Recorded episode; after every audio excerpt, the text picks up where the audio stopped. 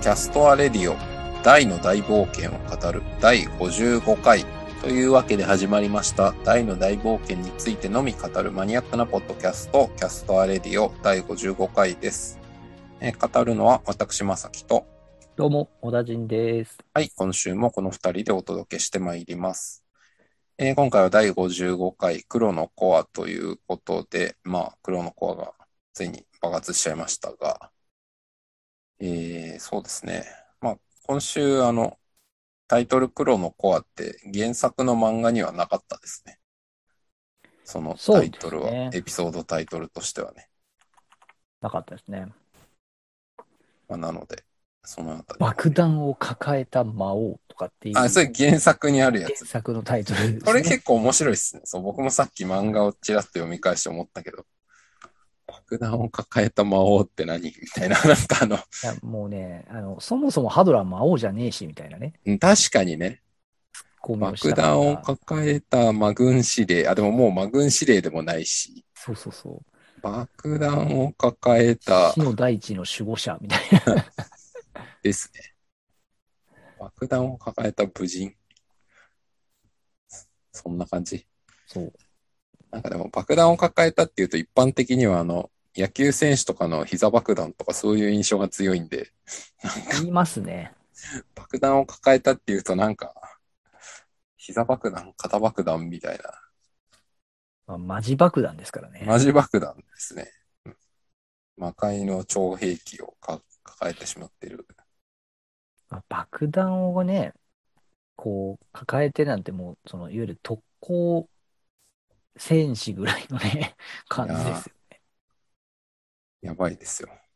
死を恐れずに爆弾を抱えてこうありますよねなんか映画とかでこうコートを広げるとこうコートの違いに爆弾がいっぱいついてるみたいなそういうこうそんな、そんな変態キャラみたいのいるっけ 古典的なやつでで火つけるぜみたいあなあ、、そういうことはい、まあでもね、別にハドラーの場合自分の意思じゃないんで、そうなんですあよのね上司に騙されてただけなんで。そうそうそうそこですよねポイントはねはい。やっぱあの、あの、大好き TV でも言ってましたけど、ハドラーが、その、な、なんでこんなものがっていうところと、その、こんなものがあったら二人が全力で戦えるわけないじゃないかみたいな、なんて言うんでしょうね、その黒のコアが入ってたことに対して、まあ、まあ、嘆き、悲しむじゃないですか。はいあのシーンやっぱすごいなと思ったのが、その、なんか、爆弾が入ってたってことよりも、そのそそれじゃあ、二人が全力で戦えないじゃないかっていう、そのなんか勝負へのそのこだわりと部分ですよねああ、そうですね。そこでこう男泣きするっていうのが、やっぱ見ててちょっと今回グッときましたね。うん。確かに。そうですよね。まあ、なんはかその無人ハドラーっていう、いはい。なんか、感じっていうんですかね。正々、何が正々堂々の戦いだ。こんな状況ならお前たちに勝ち目がないのは当たり前。俺は自らの肉体を捨て、命を捨ててまでこんだけかけてるのに、おーっていう、ちょっとあれはね、だいぶね、私、あの、見てて、あの、グッときましたね。はいはいはい。はい。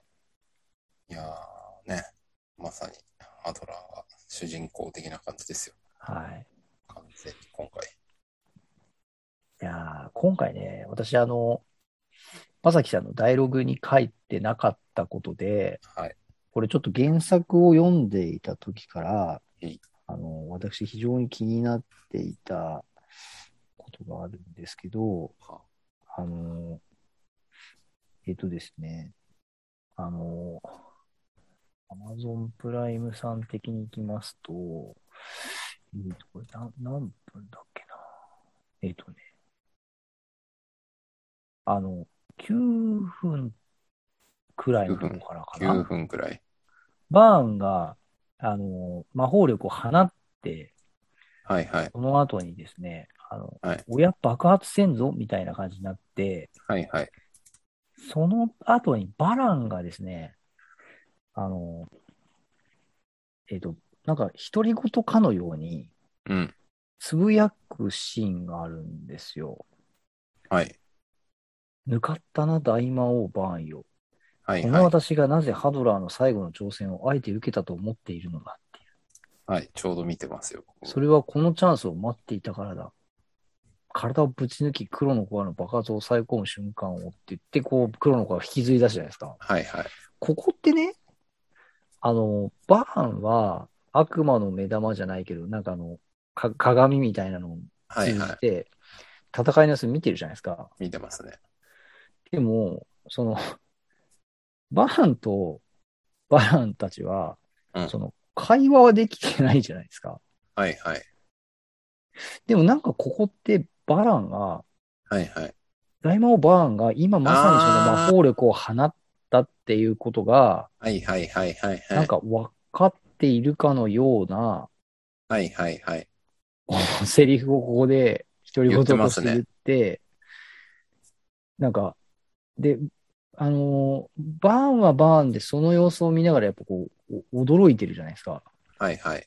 ビビってますね。ここってバランの、バランは、 バーンがこの魔法力を放ったこと、なんか、たい分かってたのかなとか、それだからこの、やりとりになってんのかな、ここと会話ってちょっと見て、原作の時から思ってたんですよ。なるほどね。確かに。そうね。でね、なんかしかもね、今回ね、アニメで見てると、うんその、バランへのね、つぶやきをしてる時の、あうんあバーン、バランがバーンにつぶやいてるところ、バランの目が真っ赤なんですよね。真っ赤ですね。これ原作にないんですよ。うん。ないですね。いやだからなんかこの真っ赤な目になってるのはもしかしたらなんかそのテレパシーみたいなので、 バーンと更新できる状態みたいなことを、あの目が真っ赤にしたのでなんか表してるのかなとかちょっと思ったんですけど、これどう思いますなるこほどれ。えーいや、会話はさすがにしてないんじゃない一方的に映像を見てるだけだけど、バーランが、うん。こう、バーンの心情を予想して言ってるってことなんじゃないんですかあ普通に。あそう、普通に文字通り。なるほど。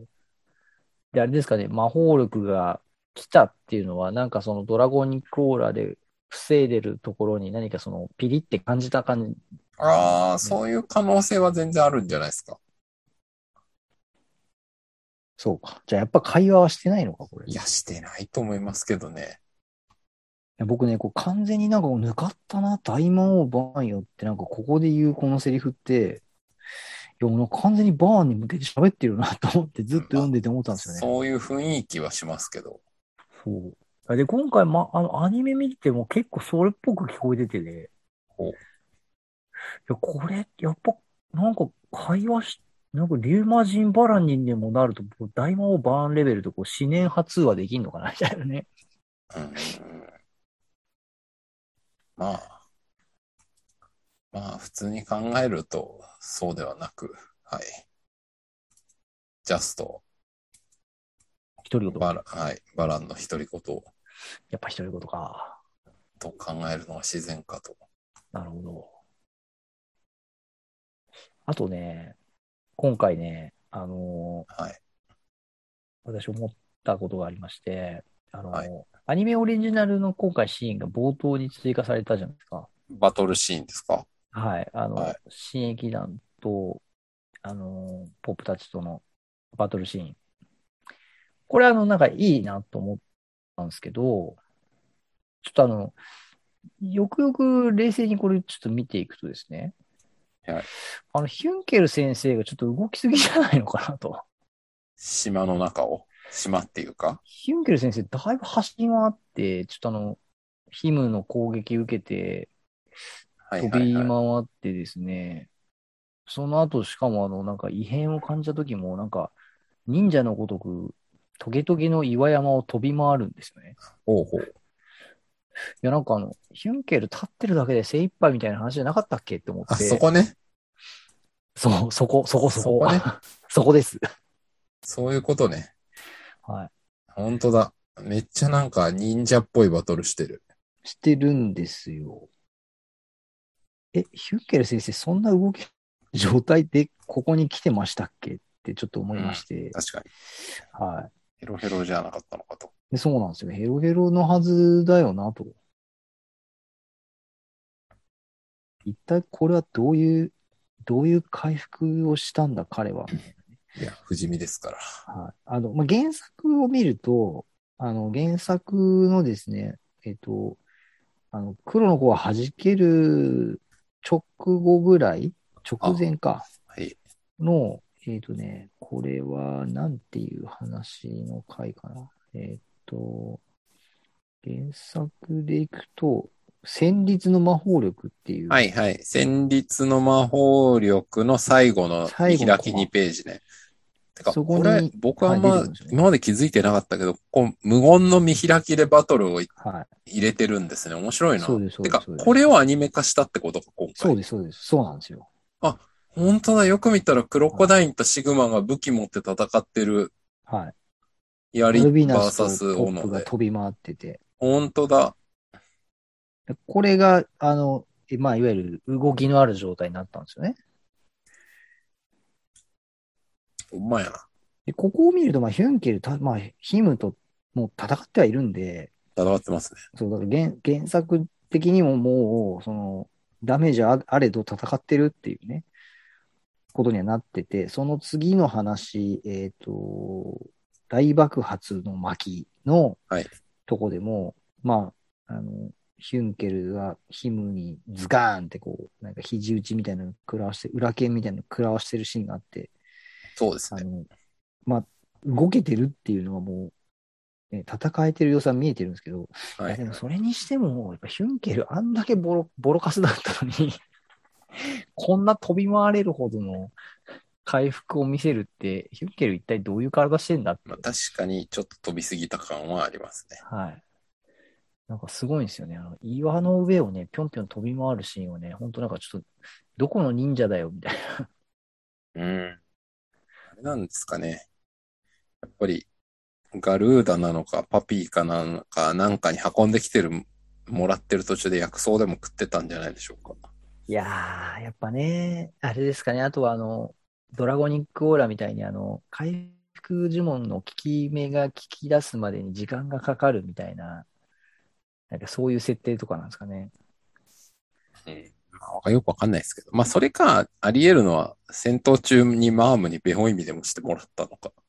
あー、なんか、暗黒と、あれ、暗黒闘気で受けた傷の回復が遅いっていう話でしたよね、あのヒュそーンケルのが。設定って、あれもうあったんだっけちょっとなんかね、どのタイミングであれが含まれたのか、なんか思い出せないんですよね。あ、でも違うか。今回はニードルサウザンとか。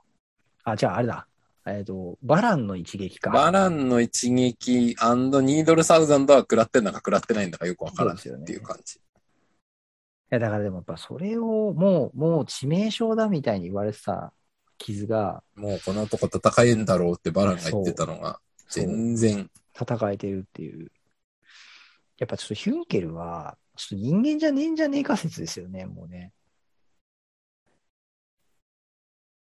実はなんかその魔族との根結だったんじゃないか。それがハルトと一緒ってこそうと。そうそう。でもなんかそう異常な回復力みたいなのを持っている、なんか特別な遺伝子なんじゃねえかみたいな。うんまあ、可能性はあるのかもしれないですねいや、。もうちょそうでもないとちょっとね、あの、やっぱヒュンケルのこの復活ぶりはね、やっぱちょっとこう、説明がつかないなっていうね、気がしましたね。まあ、それで言ったら、よくよく考えると、クロコダイも十分過去の累積ダメージ、ヒュンケルと互角かそれ以上ぐらい僕はあると思うんですけ ど、ヒそュうン、であすの、クロコダインは、不死身とか不死身じゃないとか全く言ってもらえてないんで、確。かわいそうですすね、ちょっと。確かに。いやーなんか、いずれにしてもね、なんかヒュンケルのその忍忍者的石の上飛び回る動きはね、ちょっと印象的でしたね。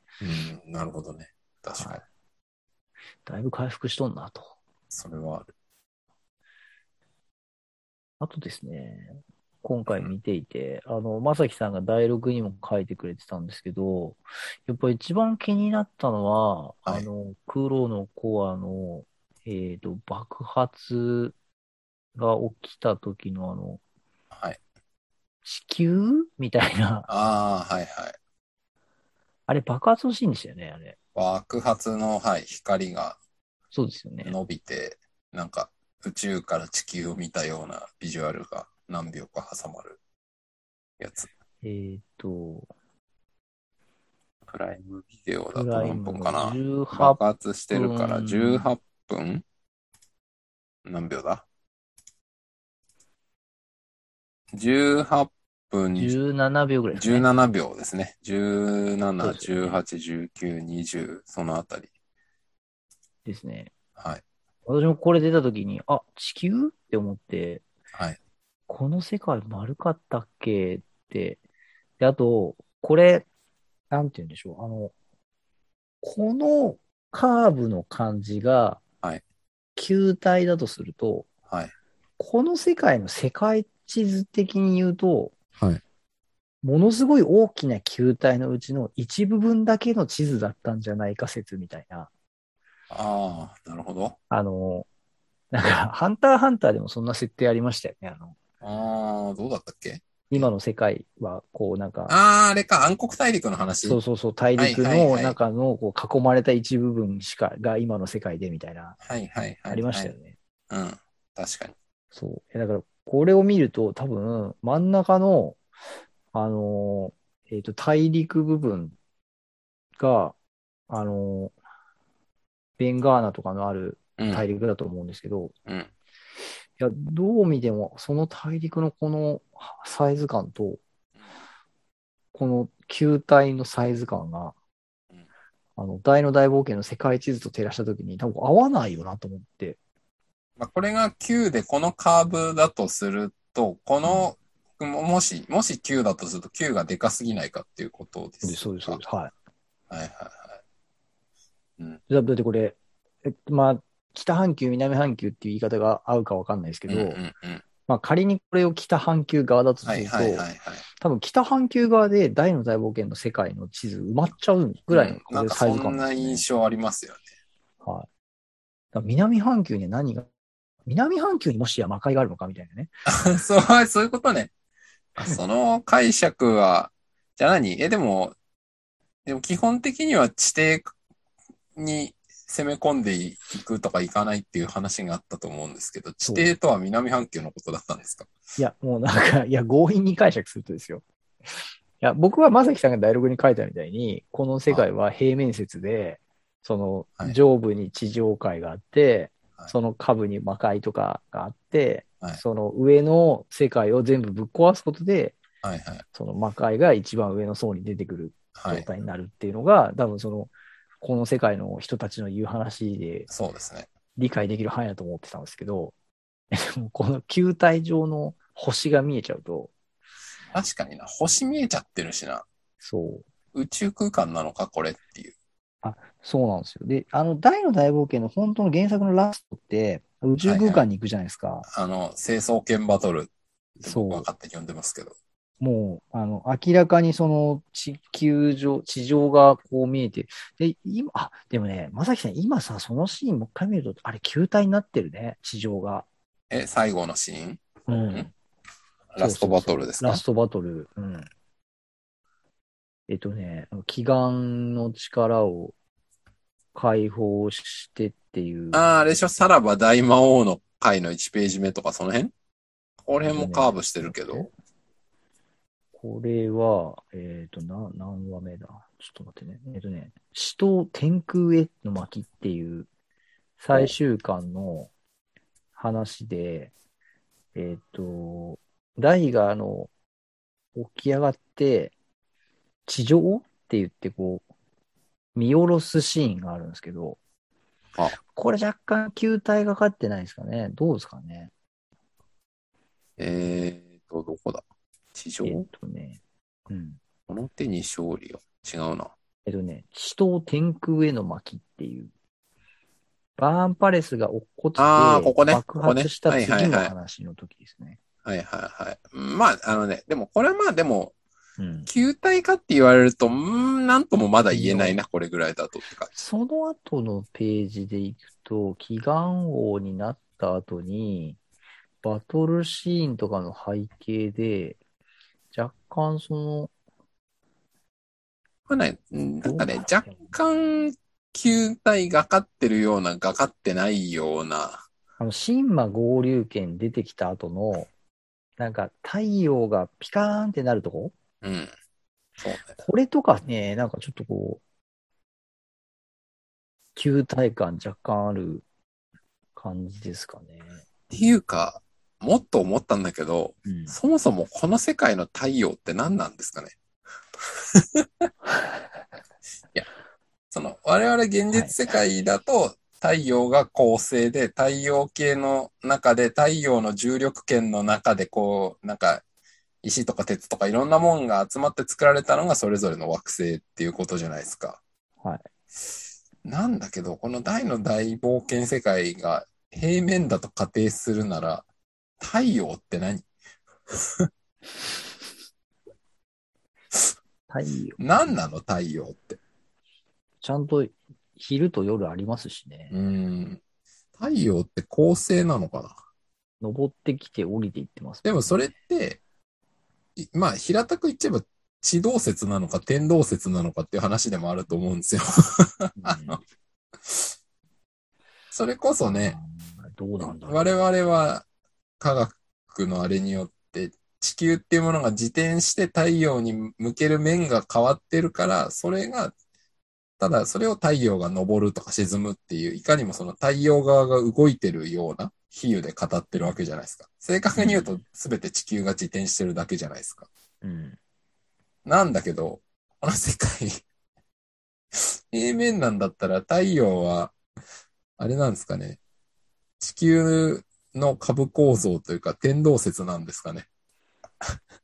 いやー、どうなんでしょう。でも、やっぱここのなんかあの、祈願のバーンと戦って、こう、さらば大魔王の巻の1コマ目とか、やっぱちょっとこう、球体球体が、そう、ここがね、星一番っぽいですよね球体がかってるんですよ。ですよね。がかってるんですが、うん。なんとも言えない感じ。ちょっとこれはあの、教えて三条先生に出してみますか。質問軍団長で タグつけて。この宇宙空間は何なんですかっていう。こただね、こ問題はね、これうんラストバトルが絡んでるから絶対答えてもらえないっていう。最終話まで最終話ではスルーでしょ。この世界は天動説ですか地動説ですかどっち太なん陽でっすかて何ですかって いう。いやー。いや、これだかなーらそれで言うとね、、あの、ラナルータとかがもしはいこの世界はいはでい実現するんだったら、まあするんだったらっていうか、ポップがすげえのになると、昼と夜ひっくり返せるとか言ってるって言こってまとすかは、らね一応ラナルータの存在はあるっていう世界じゃないですか。うんえ、何ラナルータって太陽動かせんのみたいやばいっすよね。な。えバーンさ、なんかあの、太陽我が手にとか言わないで、ラナルータすればもう我が手にあるんじゃないんですかっていう。魔界でラナルーターすると、しかし何も起こらなかったじゃ ないですか、それみは。たいな感じなんですかね。いやー確かによくわかんな。ないんだよねや。だから、なんだろ仮う。に地球が動いてたとしてですよ。動くってのはね、それは何球体説、うん平面説、うんまあ地どっ球は。ちにしてもですよ。あ、てかまあ、球体説か。地球が動じゃあくと地した球がら球体だと思うんですけ仮ど定しましょう。はい。で、ラナルータしたら地球がグワンって一気に回るってことですよね。まあ、時点がぐいって。ですよね。やべえ となんでもねえそっすれね。やばい。ラナルータやばいな。いや、ラナルータやっぱ一番すげえ呪文ですね。太陽を動かすにしても地球自転させるにしてもやべえな。か。まだね、雨雲呼ぶとか、雷降らせるとか、なんか、まだなん全然なかん、か可愛いもんですよかね。わいい。ぜ一番か、一番っていうか、まあまあかわいいもんですよ。凍れる時の秘宝なんてかわいいもんですよ。すごいな。ラナルータって、こう、とんでもない呪文だってことが今分かりましたね。うん。やばいですね。あと、あの、闇のランプとかね、道具で言うと、あ、夜にしちゃうやつ。夜にしたやつ。 うんでもあれはもう考え方によってはもしかしたら、なんかあの、黒い成分を大気中に撒き散らして、夜っぽくしてるだけって可能性もあるんで、ちょっとなんとも言えないですね。あの、だから昼にさせちゃう方がすごいのか。うん、太陽を引っ張ってくるのか、地球を半回転させるのか知らないんですけど。いやー、でもあれですよね。このアニメ、今回のね、このアニメ制作の皆さんが、このシーンを追加するにあたって、なんかその、この世界がどういうその見え方をしているのはいかはいみはいたいなことが、何の確認もないままに行われたとは正直考えにくいので、多分何らかの設定議論はうんされてるんですよね。やっぱり、こう、ね、いや、この世界、やっぱ最、最終話の方で、その、こういう描かれ方してるってことは、やっぱりこう、地球的な球体なんじゃなかろうか、みたいな。だから世界地図としてはね、あの、平面の図しかないですけど、やっぱあれを、だから逆に言うとあれなのかな。あのーなんか、まだこの世界の人たちは、この星が球体だってことに気づいてないんですかそういうこと。あの、ガリレオ以前のうん人類みたいな、そういう感じうん。いやなんか、あの、海の果てまで行ったら落っこっちゃうって思ってる。あ人たちなーんじまあ、ゃないいわゆるあれですね、地球平面説ってやつですね。うん。大昔には地球平面説っていうのを信じてた人もいて、そうそうそう世界のへりに行くと落っこっちゃうとか ね。そうそうそう。いや思っだから多分、あの、ダイがさっきの、あの、彼岸のバーンと戦うところのその最初のシーンで見下ろした時に地上って言ってるのは、やっぱその、そういう地球、地、まあ、地球って言っちゃいけないのかな。だからその大の大冒険世界の星が、そういうなんかわ、こう、球体の惑星であるっていうことを誰はいはも知らないし、誰も知らないから、え、こんな、こんな風に見えるのか、地上は、みたいな。 そうそういうことそうそうそう。あれですか。なるほど。じゃあ、人類で初めて宇宙空間に行って、地球の姿を見た人みたいな、そういうそうそう。地球は青かった、みたいな。 ガガーリンみたいな。そうそうそう。そのそうぐらいのいうことそう、だから、この世界において初めて地上が球体であるということを認識した瞬間なんじゃないですか。あの、ごめんなさい。じゃあ、天上界ってどうなるんですか、その場合。い天や上界の人たちはそれぐらい知ってないと困るんですけど。そこね。そこね。天上界ね。だから天上界と、だから魔界は、きっとだから南半球にあるんですよ。そういうこと実は、未踏破だった南半球にあるの。なんか、きっとあるんですよ。エリアが。えっと、じゃあ天、上界もだからあれですよ。あ天上界は、えっ、と、なんかほら、あの、ドラクエのゲームでもあるじゃないですか。なんかあの、変な道具とか使わないと現れてこない島みたいな。だかああ、はい、はい。とから異次元空間的に飛んでいくとこみたいなのあるじゃないですか。はい、はい、はい。なんか多分そういうとこにあって。で魔界は、もうみ、裏返ることのない、あの、日の当たることのない南半球側にあるって いああ、なるほどね。う。なんか、それをこう、だからぶっ壊そうっていう。地上をじゃあ、黒の子は6発で吹き飛ばしたら何が起こるんだろう。その場合。その場合は、 その場合 はにち北半球が消滅したら、ぐるってひっくり返って南半球が出てくるの。それ、球体だとすると、大陸を消滅させたとして何も起きないですよね。そうですね。海になるだけですね。ですよね。はい。 そうですね。うんあの、確かに、地上消滅しても、その、莫大な量の海水とか全部消さないと、下のもの何か知らんけど出てこないですよね。うん、黒のコアってそんな莫大な海水を消滅させられるんでしょうかいやーやっぱこの世界はどういう構造になっているのかって、ちょっとこう、いやーでもなそうなってくると海とかもだいぶダウトですね。海とは何なのか。ー、うんそうですよね。うん、なんかそのね、地球平面説的な感じで平面上にあって、世界の端っこに行くと滝みたいになってて落っこっちゃうみたいになってて、っていうことはそれも地面がさらに支えてて、それも全部ぶっ壊すんだっていうことならまあわからんでもないって話なんですけどね。うん何なんでしょうね。まあ、でも、そ、それでいくとですよ。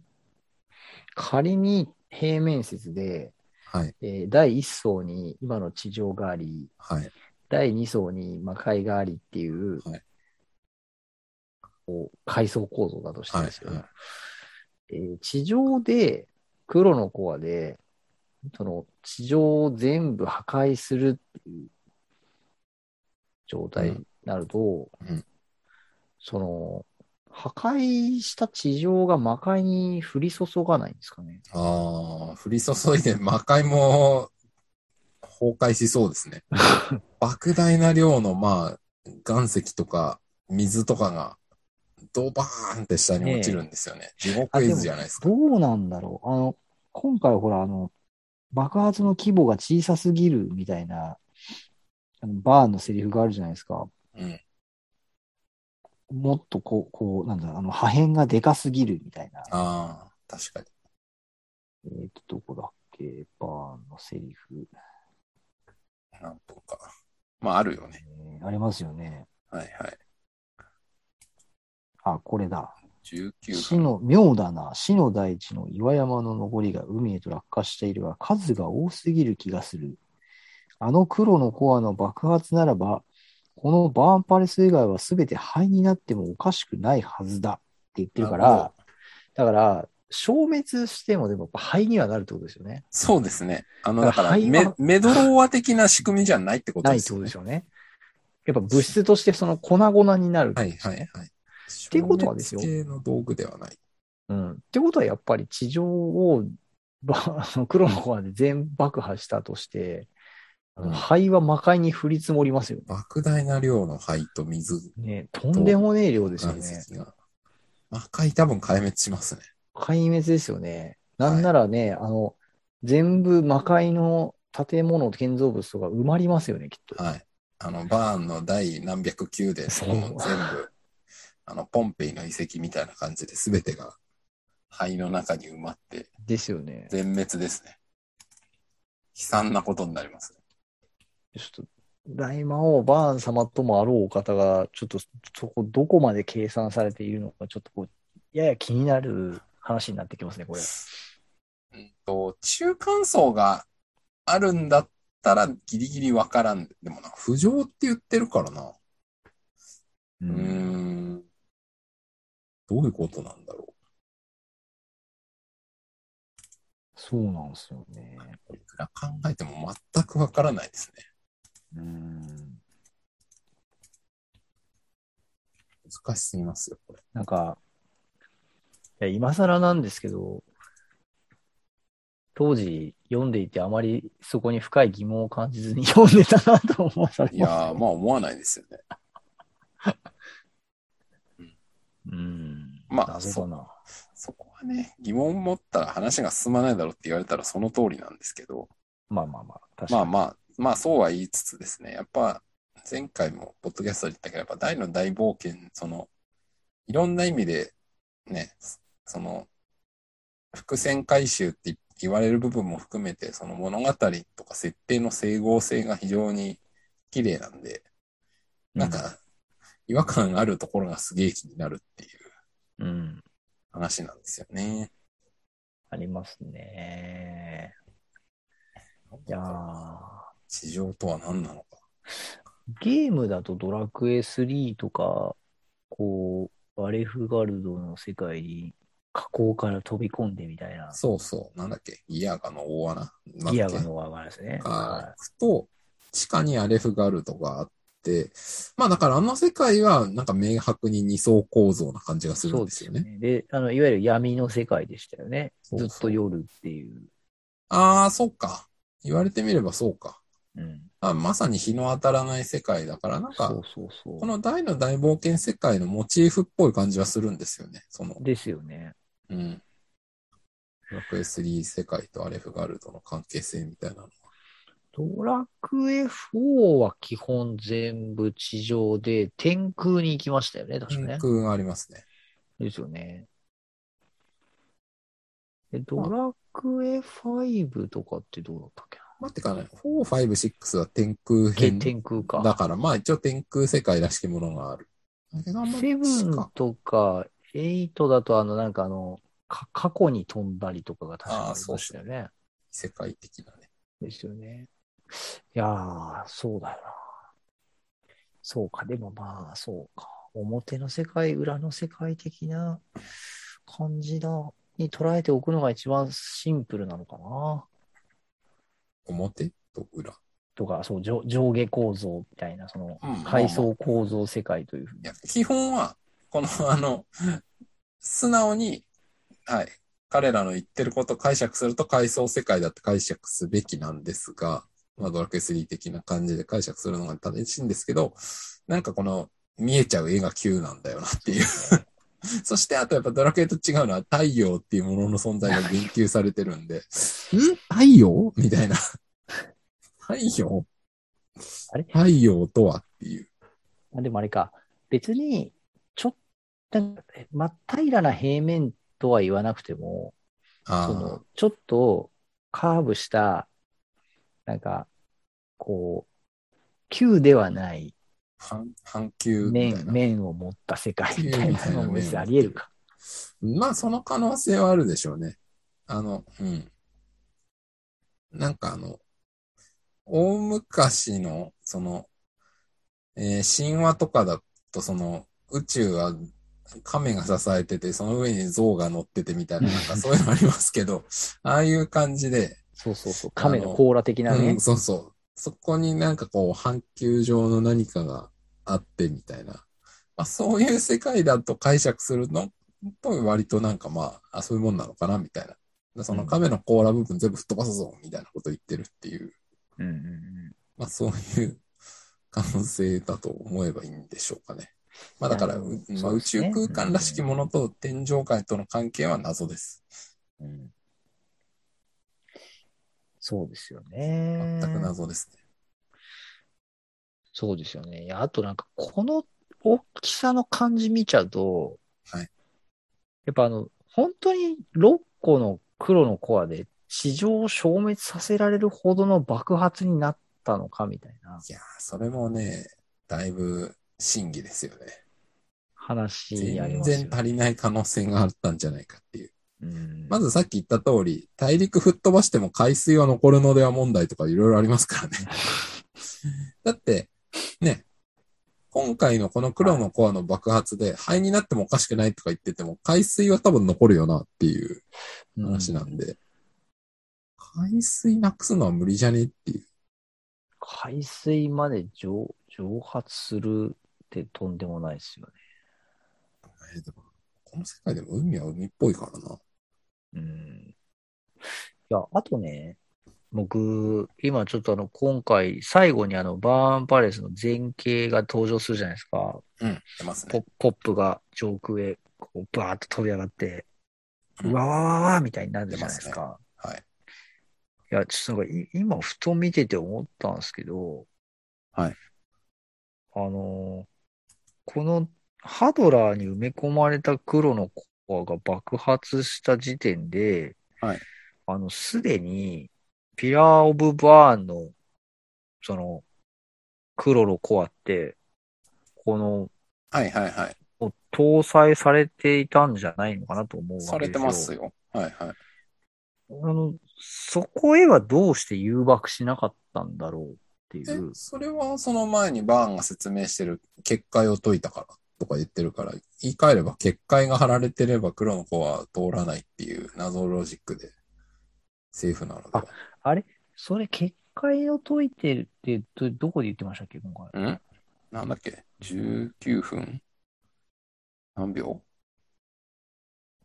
何秒だっけこの辺かな。どこだっけな ?19 分じゃなかったかなあれどこだっけななんか言ってましたよ。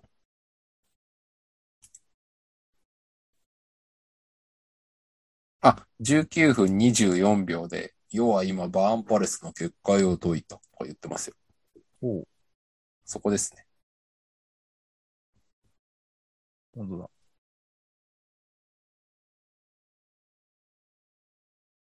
まあ、な岩ので、山が落ちていくからな、っていう、そこか。うん。なるほど。まあ、その謎の結界程度で黒の子は通さないのかっていう疑問はありますけどね。なんか、き起爆装置抜いてたとかなんですかね。うーん。でもな、それ、起爆装置抜いてった。そう、でも、それだったら誘爆しないのかなよくわかんないな。そう、いあ、やまあまあ、そういう可能性もあるのかな。なんか黒のコアのこれまでのこう物語上での解説によると、魔法力を溜め込むって話になってるじゃないですか。そうですね。だからやっぱこう、長い年月かけて、バーンの魔法力をはいはい。じわじチャージわしとてる。チャージしてるってことだと思うんですよね。ピラー・オブ・バーンのそうです黒。のコアも。多分うん、だから、なんか、この後に黒の子は作ったってことじゃないと思うんですよね。だからやっぱこの時点ではあるはずなんですよね。でしょうね。ですよね。やっぱ、結界、結界か。まあ、魔法カウンター的なことしてたんですかね、そこにね。こう魔法力弾くようにみたいな。ああ、でも黒のコアの爆発力って魔法力なのか。あ、でもまあ魔法力を無尽蔵に吸うから魔法力なのかな、やっぱり。謎ですね。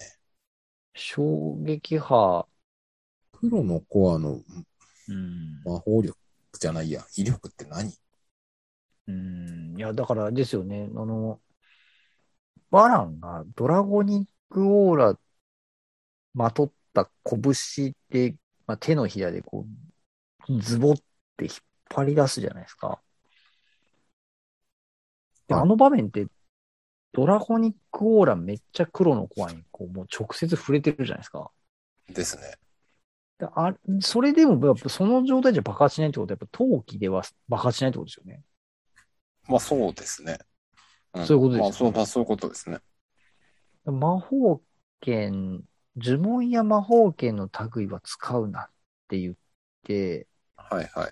バランが言っていたから、だからやっぱ陶器とか物理的な衝撃が加わっても、誘爆はしないってことです多よね。分、それだけなら、ですよね。それだけなら爆発しないのかも。だからば、えっと、黒のコアが爆発しました。その爆発の爆風とかエネルギーがただの衝撃波なのであれば別にうん。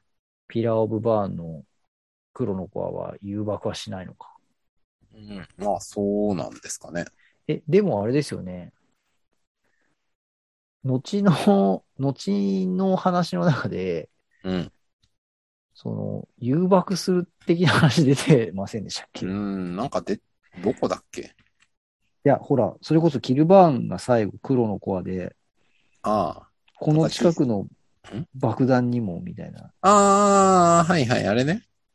最後言いだから、ます結よ局ね。黒のコアは魔法力的な威力、魔法力と物理破壊力が混ざってるんじゃないですかね。うーん。なるほど。あでも、ひょっとしたらそこの凍ったピラーも誘爆してしまうかもしれないが、まあ、なんとかって言ってるから、どうなんだろうな。魔法力も放出されてるのかな。まあ、されてるんじゃないですか。国魔省されてますでや、魔法力を無尽蔵にするんだし。えーこれは後取りですが、この後、僕のパソコンが止まってしまいまして、えー続きを取り直すことになりました。なので、続きは取り直しの部分からになります。まあ、一通りいいんじゃないですか。黒のコア話いっぱいしてから、はい次の別のそうですね話題に行きましょうかね。はい。えーというわけで、パソコンの謎のフリーズを乗り越えて、もう一回再開しますが、はい。さはい。とりあえず、さっきの話は、まあ、一旦置いといて。えー、朝日さん、他にどうですか今回の話は。何他のか、話、気になったところ。ところ。うはい。ーん、まあ、まあ、すごい些細な話ですけど、ハドラー、汗ポタポタかいてるけど、なんで蒸発しないのかなとか ね。あ、ハドラ自身が熱いんじゃねえのかってそう話ですねそう。まあ、塩気吹き出してるんでしょ、あんたみたいな。確かに。獅子王誠みたいな感じなんじゃないのみたいなすぐ蒸発しちゃう体温みたいなやつですよね。あの、獅子を巻くみたいな感じかなと勝手に思ってたんで、うん。はい。確かにな。汗そんなポタポタ垂れるもんかねっていう。うんね、超魔爆炎波放とうとしてるぐらいだしね。まあ、延期伝わらせとるんちゃうみたい前延期って暑いんですかねな。え、さすがに暑いんじゃないですか暑くないの前延期が暑いっていう表現って、ありますかねえありましたっけい前延期がむしろ暑くないっていう発想が俺はなかったけど。や、なんか、こう、なんて言うんですかあの、まあ、炎とは言ってますけど、はい。それが、あ、暑いっていうのは、なんかどっかに出てたかなと。えあ、暑いって言ってるな。最初に。にあの、ハドラがはいはいあの。前延期を超放出。爆炎破する前に、はいはい。この暗黒闘記はまさか魔延期って、あの、キルバーンとミスバーンが言うセリフのはいはい前に、ポップがぐわー暑いって言ってます。はいはいはい。いや暑いは暑いんだな。多分暑いんだと思うんですけどね。なるほど。そうか。じゃあ、蒸発してもおかしくないのか。うん。サハドラーの汗は特別性なんですかね。まあ、体体液。うん、なんか蒸発に強い謎の物質が入っているのかもしれません。そうですね。我々にはわかりませんが。確かに。いやーあの、ちなみにあの、腕折れた状態で超魔爆炎発しようとするじゃないですか。はい。あのーなんか僕、大の大冒険見てて、一番痛そうだなって思ったシーンが、この、バランがハドラーの右腕折るシーンなんですよね。ああ、なるほど。あの、なんかもう、ボキっていう、その、はいはい。明確にそのもう骨が折れるっていう描写。はいはい。あの、骨折経験者としてはなんかもう、あの、自分が骨を折った時のあの痛みを思い出すっていう。 僕も先日骨折りましたけど。いやーあそうですよ。ね。ええまあまあ。なるほどね。なんかね、ここすげえ痛そうなんですよね。具体的ですしね。なんかあそうなんの、ですよ変な話、ヒュンケルがヘルズクローで貫かれても、そんなんされたことないからいまいちよくわからない。 骨折った方がなんか具体的ですよね。そうなんですよ。おっしゃる通りで、いや、ほら、魔法をね、攻撃で食らうことも、ないですからまあね。刀で切りつけられることも、まあ、そうそうないじゃないですか、そんなこと。はいそんな中ね、この、右腕、で、しかもね、あのね、このシーンでね、こう右腕を剣でこう突き、突き刺しに行ったところを、はいはい。バランに、こう、ひ左腕で掴まれて、軽く掴まれてね。で、あの、よ肘の関節あたりを下から、はいはい。バランの右腕でこう、ぐいっと持ち上げる形ではいはい。折りに行ってるんで、多分これ、はいう腕が折れてるっていうか、肘が折れてるんですよ。ですね多分。肘ですね。あのあありえないその方向に、はいはい。関節が本来曲がらない方向に多分これ、ま、はいはい曲げられちゃってるで感じ、すね。そうですね。もうね、ちょっと想像を絶する痛みですよね、これ。うん。しかもこ、こうなったらもう、この超は爆炎派なんかもうまともな威力になるわけないですよね。いや、な、あの、ならないですよね。どういうことなんでしょうね。いや、あの、このパワーアップしてるハドラーがこの悶絶の痛みって相当ですよね。ですね。まあ、しかも、どういう感じでこれ骨折ったのかもいまいちピンとこないんですけど、僕そんなにあの格闘技とか関節技詳しくないんでわからないんですけど、本当にこれで骨が折れるのかやや疑問はありますね。あこの、こどうのい方うこっちゃ向っていうで衝撃を与えたところでってなこのとでですか、本当に折れるのかとか、あいあ。やなるほどね。な、わかんないですけど、これぐらいで骨折れるんだったら、この大々世界の人たちもうちょっと関節技極めった方がいいと思いますよ。あの、打撃とか、斬撃とかより、これで骨を折って勝てるんだったら、関節技もうちょっとみんな極めましょうよ。うん。だいぶ強いっすよ、これ。てか、なんなら、らバーンとかにもあれじゃない関節技仕掛けて骨折っちゃえば天地魔刀の構え使えないのでは使えないですね。なんか、あの、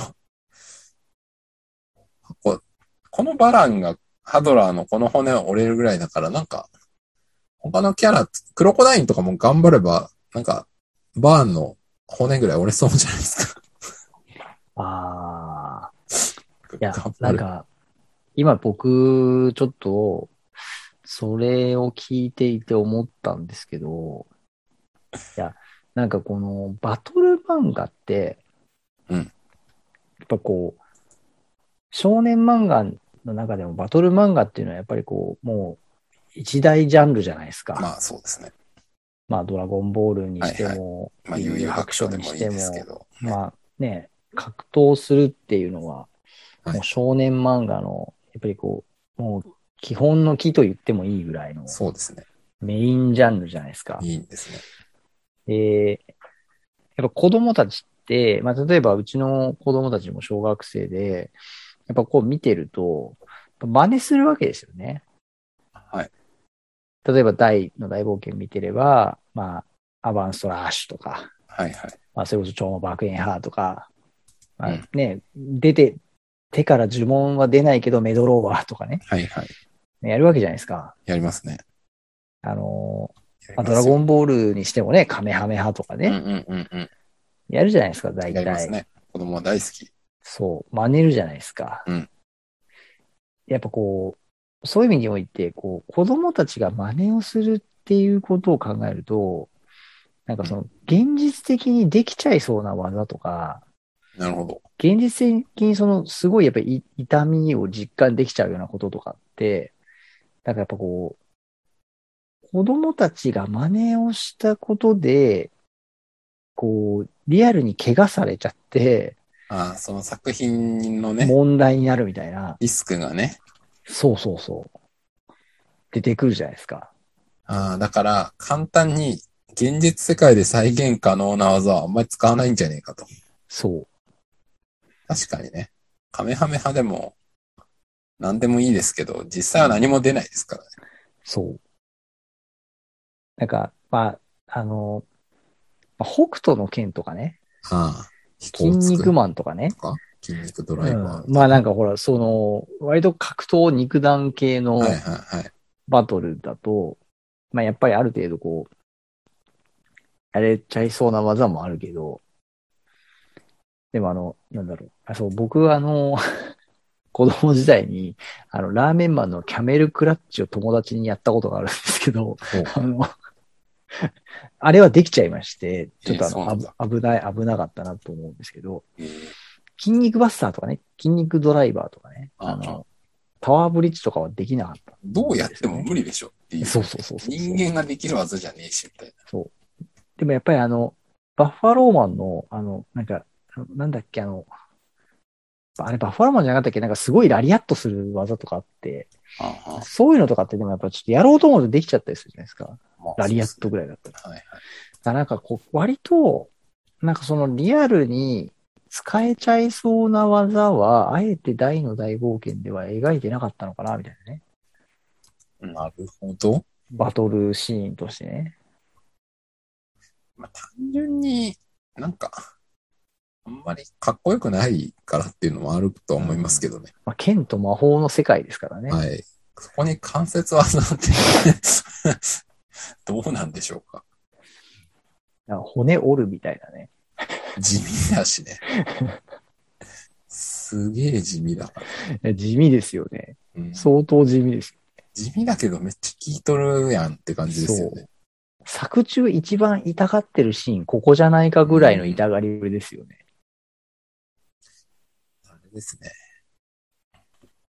うん。や天地それは魔刀の構えとかを、そっと忍び寄って、あ関節技であの骨を折って、 左手の骨を折って、使えなくするとかになったら笑いますから。それでよかったじゃんみたいな感じになっちゃいますから。いや、もう、なんだろう。そんな大魔王バーンとの戦いもちょっと地味で嫌ですけど。いや、もう、ね、決め技は関節技だっつって、そう。KO 勝ちみたいな。飛び関節決め三角る。みたいな。そうそうそう。 確かにね、意外と三角締めとかで勝てちゃう可能性。 やだなそれ。ダサいなあれですよね、あの、クロコダインが、あの、サタンパピー相手にした時かなんかに、ゴリってこう首ひねるみたいなあ、シそーんなのありまンしたっあけりませんでしたっけあの、ザボエラの部下のってことですかそうです、そうです、そうです。あの、大が氷の山に、あの、はいはい。はまっちゃった後に、はいはい。助けに来るじゃないですか。はいはい。あそこで、なんかサタンパピー軍団に、クロコダインがなんかゴリって関節っていうか、もう首絞めみたいなやつをかました時なかったでしたっけいや、あったかもしれませんよ。えー、教習用魔師団の巻、この辺だな。あ、もうこれ首絞めてるっていうか、なんか、ゴリっていう感じじゃないか。 関節技してる感じじゃないか。関節技はしてないかもしれないですね。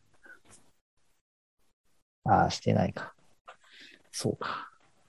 でも、クロコダインとか一番あれですよね。もう、なんかそういう力技言っていい感じですよね。いや、ほんとそうだと思いますよ。あえて真空の斧で戦ってますからね。うーん、確かにね。クロコダイン、もうちょっと関節技の練習に振り切ったらよかったかもしれないですね。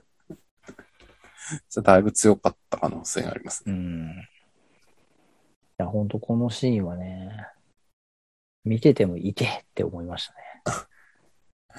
まあでも、超魔生物ほっといてもこれ治るんだ。すげえな、みたいそれね、あなの、感じで治るんだ。これみたいしばらくは剣と極大呪文が使えないだろうって、バランも言ってるから、いや回復されちゃうことは織り込み済みな上で、あえて織りに行ってるわけですよね。な。ですよね。いや、もうなんか、バラン、リューマジンバランえぐいっすね。うん。なんか、それじゃ致命傷にならないの分かってて腕折るんですよ。そうですね。だいぶえぐいいじめですよね、これ。まあ、いじめっていうか、戦術上 の手だからいいんじゃん、別に。いやーすごい。やっぱこの、このいたぶり方は、やっぱりリューマジンバラン、あの、大の前ではこれになりたくなかったっていうのちょっとわかりますよね。ああそういうこと。うん。いや、だってもうこの様子見てるとさ、さっさとリューマジンバランで戦えばよかったじゃんみたいな感じになっちゃいませんああまあ、そうですね。うん。確かにね。それはそうだわ。あとやっぱあの、叶わなかった戦いではありますけど、リューマジン・バランとバーンが戦ったらどうなっていたのかっていうそのれは、ちょっと、ロー、ローバーン、シンバーン、どっちですかえっ、と、まあ、両方見たいですよね。多分、ローバーンだったら、普通にリューマジンバラン勝つでしょうね。いけますかねだって魔法効かないし。確かに。そうか。うんいけますね。で、いくらバーンにコーマがの杖があるって言っても、割と握ってるだけで魔法力なくなって、バーンですら魔法力落ちてっちゃいますからね、あれ使ってると。まあ、そうですね。その後、ハドラー相手に割といい勝負になっちゃいますから、ね。割とハドラーに追い込まれてるし、かといって、ね、えーっと、コーマの杖使わなかったら武器なしで、うん。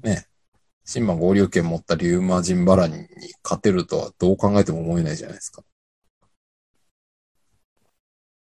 なんか多分、リューマジンバランが本気でんバーンのとこ攻め込んだら、やっぱり、あのミストから肉体返してもらうしかないっていうオチになるんじゃないのかな。肉体返してもらえば、まあ、天地まとうの構えで戦えば、まあ、負けることはないか。それか、まあ、バランは光の陶器は使えないのと、あと、消滅系の技がないから、ミストバーン形態に致命傷を与える手がないので、ミストバーンがバランの攻撃を受け続けて体力消耗させるっていう手はあるのかもなしるれほないどですね。ね。そうか。その秘密にさえ気づかれなければね。確かに確かに。多分、ドルオーラの直撃を受けても、通れる時の秘宝効果で多分、死なないはずなんですよ。光の陶器だと、あー、ミスト本体が相性が悪いから、あの、ミスト本体が死にそうになるっていう、多分。ああ、どうなんすかね。でも今聞いて、いや、確かにミストバーンにドルオーラって効かないのかな。効かないんじゃないですか、多分。あ、効か。うん。まあ、当たったところで、なんか、服はボロボロになるのかどうか知らないですけどこ、れはあのフェニックスウィングで弾きますかね。あーと、あー、新ミストバーンの話あー、新ミストバーンか。僕は今、あの、通常ミストバーンを想像してましたけど。あ、衣を着てる方ですか。そああ、衣を着てる方だと、う。衣着てる方でも、まあ別に不死身状態は不死身だし。え、でも、あれじゃないですかね。衣着てる状態で仮にドルオーラ直撃受けたら、うん衣が弾け飛んで、新ミストバーンになっちゃいますよね、きっと。え、そういうことではならなくないえ、でもだって、あの、鎖ピキってなっちゃいますよね、きいっやいや、あの、鎖がペキってはず、物理的に破壊されることが、新ミストバーンが出る条件という話にはなってなくないですかと。え、そうなのえ、でもだってあれ、だってピキってなるって、こう、衣外れたら、だって新ミストバーンになるじゃないですか。あ、いや、そうなんだけど、あのうん、そういう描写はされてるんですけど、あの、うんピキが物理的に破壊されたら勝手に出るっていう設定では描かれてないと思いますよ。あー。あれはあくまで、バーンの意思なのか本人の意思なのか何らかによって、外すがトリガーになってるっていうだけだと思いますよ。あ、別にあの、じゃあ、あの、衣の、こう、なんていうんですか、く鎖というのか、まあ、あれには多分何らかの意味はあるんだと思うんですけど、何の力もないですかね。いやいや、ち力がないわけじゃないと思うんだけど、物理的にあれを破壊したら勝手に出るんだったら、最初からあれだけを壊しに行けばいいみたいな話になっちゃうから。うんし、じゃあ、あと、あとで、それこそ今回のアニメで描かれたシーンで、後で普通の被った状態に戻るから、戻りますね。物理的に壊れるってことじゃなくて、あれはなんかボタンを外すみたいなことなんじゃねえのって僕は解釈してますけど。おなるほど。まあ、わかりませんけどね、この辺も。 読者の妄想なんで。なるほど。まあまあ、ただいずれにしても、ドルオーラが効くか効かないかで言うと、それで倒すことは無理なんじゃないのかっていう、その、凍れる時の秘宝の性質上っていう。うーん。でもどうなんだろうな。ま、まあ、物理ダメージは効かない。効かない。あーうーん、まあ、物理ダメージ、そうか。あくまでドルオーラは、ね、ドラゴニックオーラを凝縮してぶつけてるっていう話なんで、ん。陶器ダメージの延長だから。そうか。まあ、そうっすよね。ヒムのオーラナックルでもダメでしたもんね。うん。そうか。やっぱ無理か。まあ、なので、合体しないで、ミストバーンなんかあるいはまあ、新、新じゃないや、えっと、うん。新の姿、ミストバーンがうん。相手してる限りでは、バーン、バーランが消耗するだけの可能性はあるんで、まあ、さすがに2対1だと分が悪いんじゃないかという気はしますね。確かに。そうか。そうですね。だから、まあだからミストバーンはやっぱりあれですよね。その、まあバーンの本当、まあバーン自身でありながら、バーン自身を守そうる最強の部下でもあるという、とんでもない設定ですよね。やっぱうん。まあ、それこそ、なんか、今言った不死身性も考えれば、どうなんでしょう。新ミス、新ミストバーンなんていうのあの、闇の衣取ったミストバーンが単体ではなんだかんだ言って一番強いし、うん。無敵状態だから、なんか、うん。うん。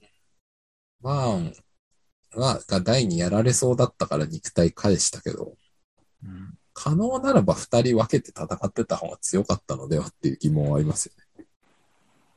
うん。そうっすよね。まあ、もちろんね、タイミングよくメドローを当てられたら消滅しちゃうから、いやまあだからそれ言うとやっぱだからメドローは最強ですよね。うん、当てればね、当てられればね。当てられればね。そのメドローアをやっぱだから決め技には最後しないあたりがやっぱり、ああ、憎いよな。うん。あちなみに僕、ちょっと一個気になってたとこがありまして、はい。あの、ですね、バーンが、あの、小指から魔法力を飛ばそうとあ飛ばしすますねるとこあるじゃないですか。はい、はい。で、あの、えっと、ヨがこの指先から魔法力を飛ばしただけであのコアが爆発する。次にバランがハードラーと接したとき、それが最後の時だって言って、はい、はい。こう、飛ばすタイミングを、もうなんかすごいその、バランがハードラーにめっちゃ近づいた時に飛ばそうとするじゃないですか。はい、はい、はい。でもね、僕これよくよく考えたら別にもうこの5、6メーターぐらい離れた状態で、もうと魔法力飛ばして爆発させても、何ら、え、なんて言うんでしょう、そのうん。いや、十分。問題なかったんじゃねえのかって。はいはい十分だったと思いますよ。だから、まあ、バーンが、あの、はい。まあ、なんか近づいた時だったら絶対に逃げられないだろうぐらいの、あれで思ってたら、まあ、バランの方が一枚上手だったという。うん。えでもそこから考えるに、その、魔法力を飛ばして、起爆の、その、なんていうんでしょう、状態になっても、うんすぐドカーンってならないっていう、あ、なんかそんな雰囲気はありますね。なんかミストバーン出てきた後の動きもそうですよはいはいはい。なんか魔法力与えてからも、BB みなんかビたいビなビ感ビじビで。ビボボボボボボボみたいにななんかっ雰囲て、気的には30秒ぐらいはありましたあね。りましたよね。うん。そっから爆発してましたよね。はい。だから、やっぱあれなんですかね、その、近づいて、飛ばして、その間にに逃げられないようにってことなのかうん。まあ、か、なんかお互いの技が当たってる状態で爆発すれば逃げらんないだろうみたいな。な。ああ、だから誘爆させる感じとかを考えてたんですまあ、誘爆かどうかはわかんないですけど、まあ。単にお互いの技が命中した状態だったら、まあ、かね。はい。ダメージもあるだろうし、逃げらんなくね、みたいうんな。。そういうことなんじゃないですかね。弾けろって言って、ピカーンって、魔法力飛ばしてからもう一回弾けろって言ってなんかこうやってますね。うん。何なんでしょうね。でさらにそこからまたこう、だいぶ時間かかってるだいぶ時間かかってますね。な。そう簡単に爆発しないんだな。うん、ですうね。ん。それ言うと、なおさらなんかそんな接近したタイミングで放つみたいなのもなんかちょっとタイミングとしてどうなんだみたいなまあ、あんまり意味がない意よう味がない可能性はありねましたね。これ大魔王バーンは黒の子は使ったことあったんですかねこれね。ああ、いいツッコミですね。どうなんでしょう。何あんま性質が実は分かってなかったんじゃないか。そうそうそうそう。 もうその、作ることはできるけど爆発はさせたことないみたいでもな。あの、例えがいいかどうか分かんないけど、その、はいね、先進国じゃないや、その昔、第二次大戦の時とかの核実験とかを 一応してから多分戦場には投入してたんじゃないですか。いや、まあやってますよね。まあ、っそてういいうこう実と験はは、ね。大魔王バーンとかもまあ、はい。魔界のどっかで一回ぐらいやってんじゃないですか。やってますかね、やっぱね。多分いや、あとあの、まさきさんがあの、ダイログに書いてましたけど、あの、魔法力飛ばすときに小指の爪に出てくるあのマーク。はいはい。あれ、なんであのマークピョーンって出てくるんですかね。なんなんですかね。ネイルアートなんですかね、あれは。ねえ、あれ、しかもその魔法力をこう、なんていうんですか、こう、浮かべたときにピンって出てくるじゃないですか。うん。普段は出てないじゃないですか。はいはい。なんかあのマークって、あの、バーンのあの、なんか紋章みたいなマークあるじゃないですああ、ありますね。か。あれともまた違うんですよね。なんか微妙に違いましたね。そう。これ何なんですかね、このマーク。全然わかんない。なんなんですかね。いや、なでん、か可愛いっていう。うん。今僕そのシーン、6分3秒のとこ見てるんですけど、はい僕重大なことに気づいたんですけど、バーンの指先って人間の指先と形状が違いますね。うん。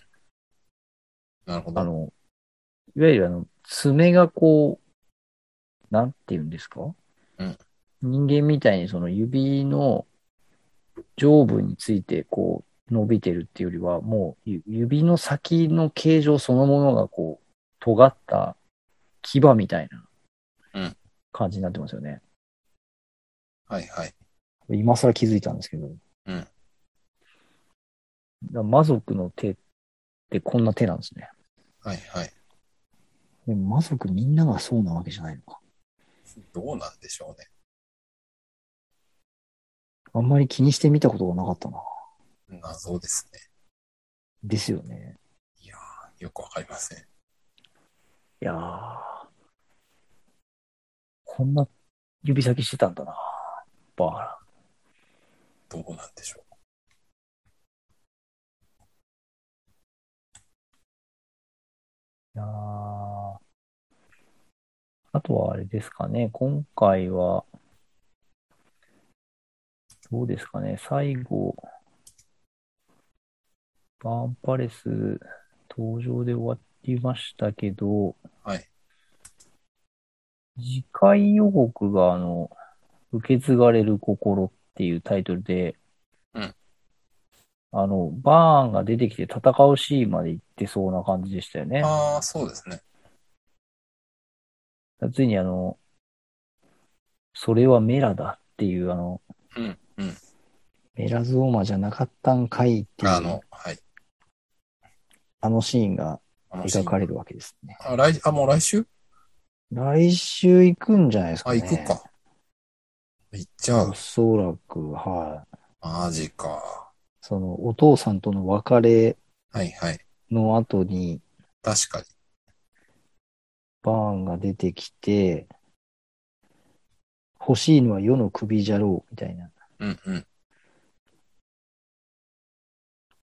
あ、でもどうだろうな。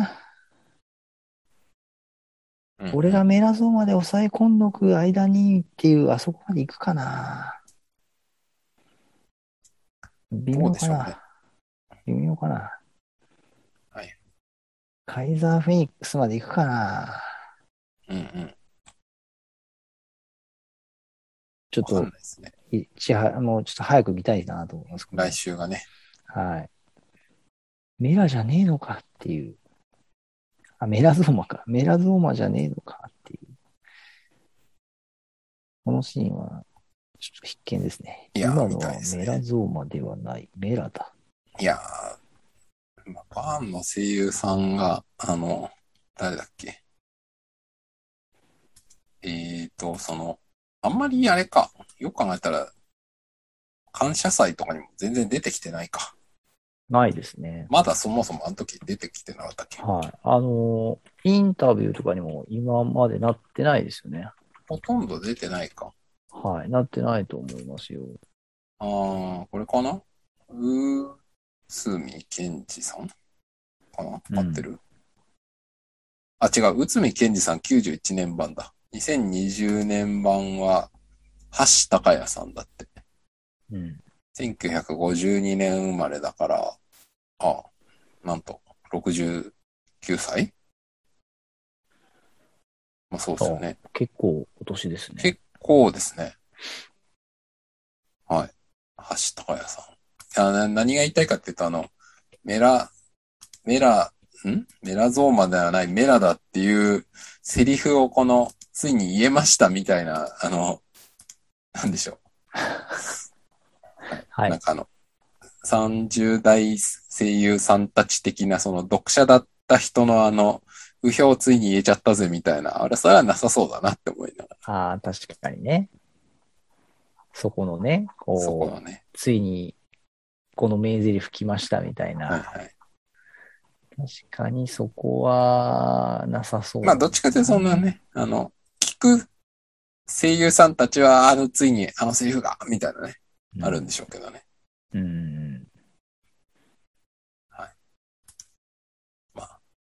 と、なんとなく思いましでた。も、なんか、今、公式のはいサイトに書いてある、その、バーン役の方の、あの、はいなんていうんですか、メッセージを読むと、はい。えー大の大冒険の出演が決まったとの連絡を受け、真っ先に前回のキャストを調べましあ、たよ本。当だ。まさかとの思いが的中し、バーン。あしかも前任があの超人的声優の内海健二さんと来たもんだ。うんとても暗いものなので、私の中には引き出して全開して挑むしか手立てがございません。どんな場合になりますか私も楽しみですと。こんなコメントを書いていらっしゃいますね。なるほど。だから、そうか。あらさ前前回の声優さんに対してのこう、リスペクト的そなうですね。のが強そうですねう。ん。まあその前回の内海さんって2013年に亡くなってるんで、まあまあそういうこともあるんでしょうね。確かに。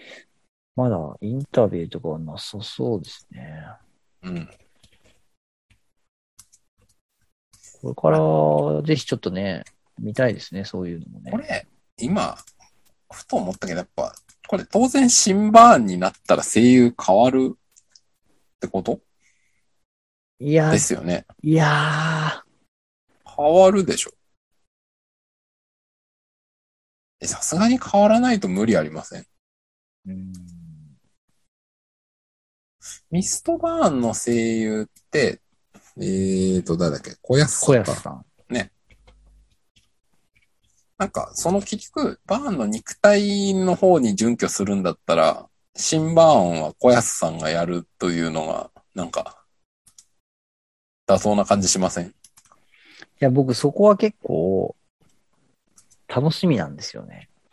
誰が新バーンの声やるかって。もうそうですし、ミストバーンじゃなくて、ミストになった時の声はどうなんだっていうね。あー、そこ。はい。いや、要は、今、まさきさんが言った通りで、うん言ってる声は、ミストバーンという役としての声をやってるんですけど、あれは、要はバーンの肉体が喋ってる音声なのか、あー。ミストが音声を出してる話なのか、どっちとも取れるじゃないですか、現時点だと。確かにね。うん、そうですね。だうん漫画だと、ミストンが喋ってあれ声が変わったとか言ってるけど、ただ、それがね、あの漫画で音がないから、ミストバーンと比べてどうなのかとか、バーンと比べてどうなのかとか何もわからないんでね。そうなんですよ。だかだらか、そこって解釈ですよね。どっちになるんだろうなっていうね。なんかね、個人的にはやっぱ、小安さんって結構、ワルの大ボスを演じることが多い感じがあるんで、はい。あ僕の中ではシンバーン小安さんがやるのは全然違和感がないんですけどね。いや、確かにね、あの声で天地魔党はね、聞いてみたい。うん。そうなんですよね。あの、なんだろう、まあ僕の中では、まあすごいいろんな役やってますけどね、あの、ターン A ガンダムっていう20年ぐらい前のガンダムの、なんか、その、ラスボスっていうかな。まあまあそれみたいなのが、なんかだいぶね、クレイジーな感じの役をう演じてた、あの、ギギンガナムっていうキャラがいるんですけど、それを演じてたのが結構印象深いんで、なんかああいう感じであの、若い肉体に戻ってあの、テンション上がりすぎちゃったみたいな感じを、個人的にはちょっと小安さんの声で聞いてみたいなっていうのはありますね。うーん。はい。いや、これやっぱり、ミストバーンが、し、まあ、あの、新ミストになった状態で、えー、これ見てみると、ちょっと待ってくださいね。えーっと、このシーンとかで。あれ、でもこれ、口動いてないか。ごめんなさい。どこの話なのか全然わあ、かいんなや、いです。今、今回のね、あ、今回のエピソード55で、新ミスあ、口動いてるな。動いてる、動いてる。あ、そう。いや、そう。あの、今、14分27秒、8秒ぐらいの、うんあの、黒の川の閃光と共にっていうシーンで、ミストバーンの口はちゃんと動いてるんですよね。あ、そうですか。なるほそう。ど。だから、これは、バーンの、はいはい。若いバーンの肉体の生体から声が出てんじゃねえかというね。なるほど。うん。とすると、やっぱりだから、小安さんが新、うんうんうん新バーンをやって、うん逆にだからそのミスト単体になった時に違う声優さんがやるああ、そうです。ね。やっぱそういう流れなんじゃないかな。それは、なんかありそう。普通にね。うんミスとは違う方がやる。はい。それはあり得ると思います。ガス生命体的な感じうん。になって、まあ、どんな声かわかんないけど。ねえ割と登場時間少ないんで、もしかしたら誰か、小安さんがエフェクトかけてやるとかもあるかもしれない可能です性けありますね。はい。多分、1話ぐらいで倒されちゃうと思うんで。その可能性は若干ありますね。ど、それもあるかもしれない若ですね。干考えられますね。うん、まあ、ちょっとそこら辺は楽しみですね。そうですね。ちょっと今後の楽しみとしはて。い。まあね、あるいは新版でね、違う人がやる可能性もあるだろうし。い、やー、でもなー。いや、なんかそう、それも可能性は全然あると思うんですけど、あ、そうそう、だから、うーん、まあ、だから、ミストの声も別の人がやって、シンバーンも別の人がやるっていうね。まあ、それも全然あるんじゃないですか。でもやっぱりな、なんとなく、ミスト、ミスまあ、小安さんがそのままミストの声をやるっていうのは、なんかちょっとやっぱイメージじゃないのかな。まあ、そこはね、わかんないですうね。ん。ちょっと何とも言えないですけど。そうですね。いやー、ちょっと、楽しみですね。。そうですすね。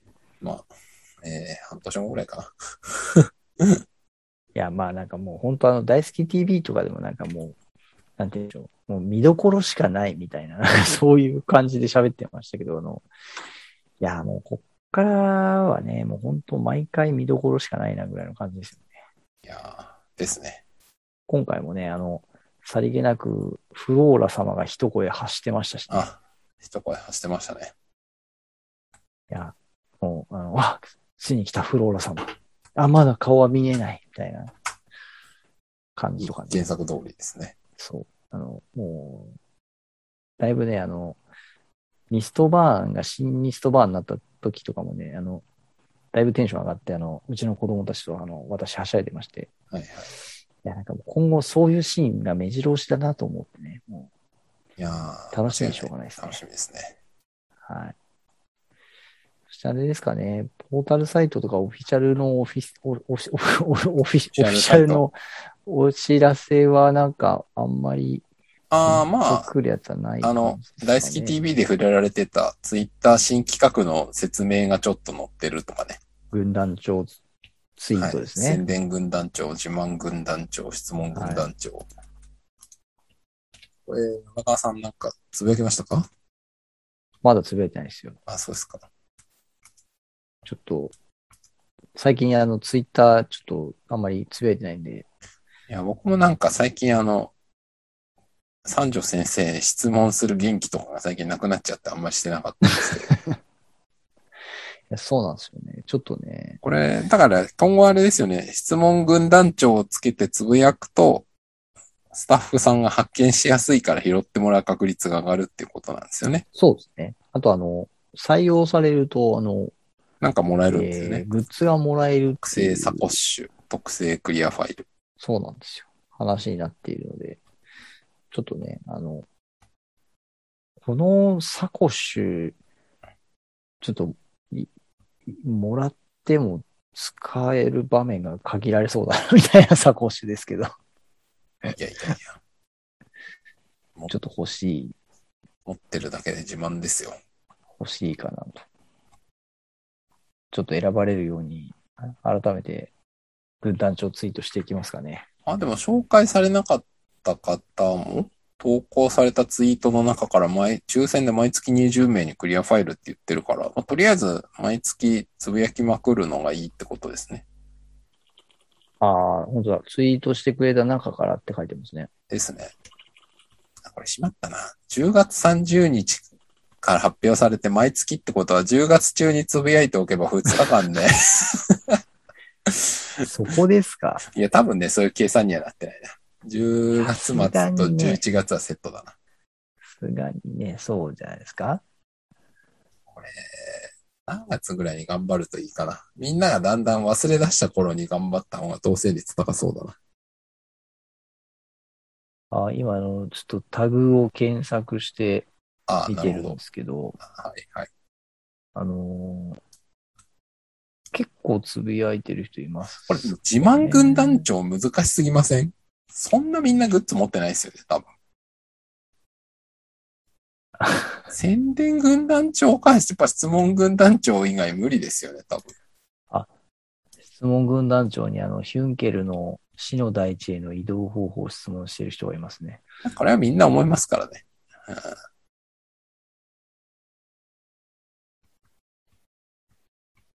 いや結構、質問軍団長、みんな書いてますね。みんな書いてますかみんな、クリアファイルなりサコッシュが欲しいんですね。でもまだまだ少なめですね。ですね。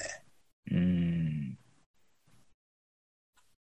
ちょっと、やっぱり我々、キャストアレディオパーソナリティとしては、ちょっとこう、頑張りたいですね。一回ぐらい採用されたいもんで逮捕すさよれたいね。ですね。大好き TV、ちょっと一回ぐらいはね、行きたいですね。じゃあ、ちょっと、今後の我々の1年間の目標は、なんか一回ぐらいは何か、何かで採用していただくことを目指して、そうですね。元気があったら質問を投げよう。あ宣伝でもいいのか。すごいな。自慢軍団長を上げてる人のツイートすごいな。何本が当すにごいですこかういうのもらってる人いるんですね。この、ハーフアニバーサリー企画、みんなでアバンストラッシュで三条先生、稲田先生の直筆サインイラスト色紙を頂戴しました。あであの、ポップ、豊永さんのサインボードもはいはい家に届きました、みたいな。こなんれか、本当にちゃんともらってる人いるんですね。でもあれっすよね。自慢軍団長ですでにいいグッズ持ってる人に、さらに、これサッコッシュとかあげたら、なんか無限ループじゃないですか、その人だけ。 なんかあの、止めるものがより止めるみたいな、あの、ピケティのの分、配の法則がちょっと崩れている。あの、はい。新資本論みたいなことになりませんかいや ?R ダイナになんとかみたいすごいな。な。当時の映画のパンフレットとか持ってる人すごいな。あー、これはすごい。いやー、これね。まあでも自慢軍団長あれだな。自分で描いたイラストとか、自作グッズ。これすごいな。自作 3D プリンター製大の剣とかやってる人もいるんで、なんか個人的にはこういうのすごいなって思いますね。うんうん。 DIY とかね。イラスト描いちゃってそうるでとかすね。ね。こういうのはすごすごいと思います。あなのんね、か確当たか、りましたじゃない。うん、ねあの、このポッドキャスト始めた初期の頃に確かなんかオムライスに絵を毎週のように描いてるすげえなっていう人いましたけど、ああいうのとかね。あの人、いまだにやってますよ。うん。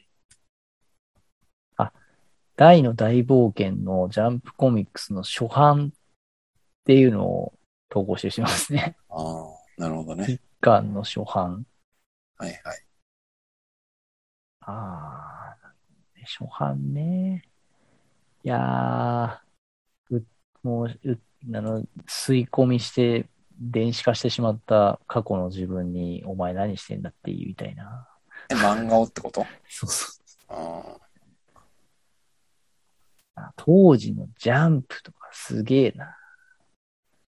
持ってる人は持ってあ、るんだな。 30年前ジャンプの定価ですとか、すごいね。いろいろあるね。粘土で作ったミストバーン。これすごいな。えそれはフレザード。あれですかえっと、クオリティ高い的な意味それとも子供が作って微笑ましい的な結構クオリティ高いですよ。あ、そう。え、それ自慢軍団長ですか自慢軍団長に、はい。あの、ツイッターの投稿で、エンドで作った好きなキャラ、ツートップフィギュア、初めてだったけど、割とイメージ通りに作れたっていう、ゆうひさんっていう方があ、本当写だ。真をアップして本ます。当だ。これだ。うーん。